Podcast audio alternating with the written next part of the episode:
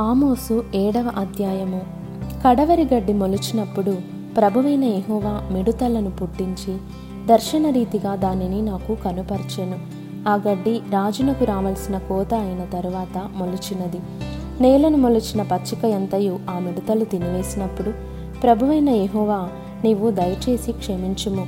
యాకోబు కొద్ది జనము గలవాడు అతడేలాగు నిలుచును అని నేను మనవి చేయగా ఎహోవా పశ్చాత్తాపపడి అది జరుగదని సెలవిచ్చెను. మరియు అగ్ని చేత దండింపవలెనని అగ్ని రప్పించి ప్రభువైన యహోవా దానిని దర్శన రీతిగా నాకు కనుపర్చెను. అది వచ్చి అగాధమైన మహాజలమును మృంగివేసి స్వాస్థ్యమును మృంగ మొదలు పెట్టినప్పుడు ప్రభువైన యహోవా యాకోబు కొద్ది జనము గలవాడు అతడేలాగు నిలుచును. మానివేయుమని నేను మనవి చేయగా ప్రభువైన యహోవా పశ్చాత్తాపడి అదియు జరగదని సెలవిచ్చెను. మరియు ఎహోవా తాను మట్టపు గుండు చేత పట్టుకొని గుండు పెట్టి చక్కగా కట్టబడిన ఒక గోడ మీద నిలవబడి ఇట్లు దర్శన రీతిగా నాకు కనబడెను.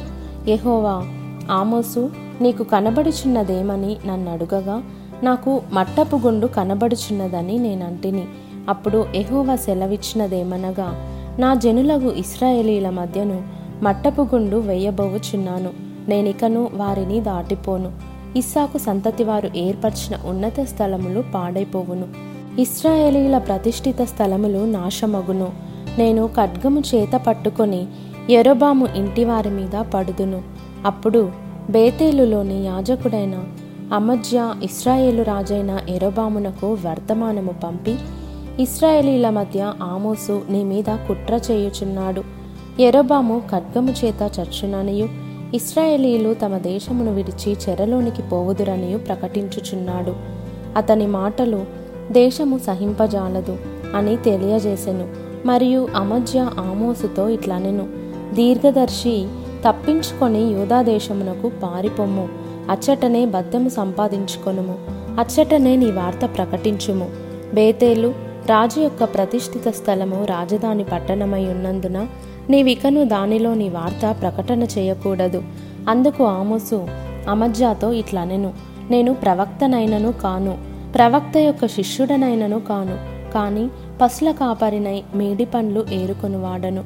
నా మందలను నేను కాచుకొనుచుండగా యహోవా నన్ను పిలిచి నీవు పోయి నా జనులకు ఇస్రాయేలు వారికి ప్రవచనము చెప్పుమని నాతో సెలవిచ్చెను. యహోవా మాట ఆలకించుము. ఇస్రాయేలీలను గూర్చి ప్రవచింపకూడదనియు. ఇస్సాకు సంతతి వారిని గూర్చి మాట జార విడవకూడదనియు నీవు ఆజ్ఞ ఇచ్చుచున్నావే. యహోవా సెలవిచ్చినదేమనగా నీ భార్య పట్టణమందు వేషయగును నీ కుమారులను కుమార్తెలను ఖడ్గము చేత కూలుదురు. నీ భూమి నూలు చేత విభాగింపబడును. నీవు అపవిత్రమైన దేశమందు చత్తువు. అవశ్యముగా ఇస్రాయేలీలు తమ దేశము విడిచి చెరుగునబడుదురు.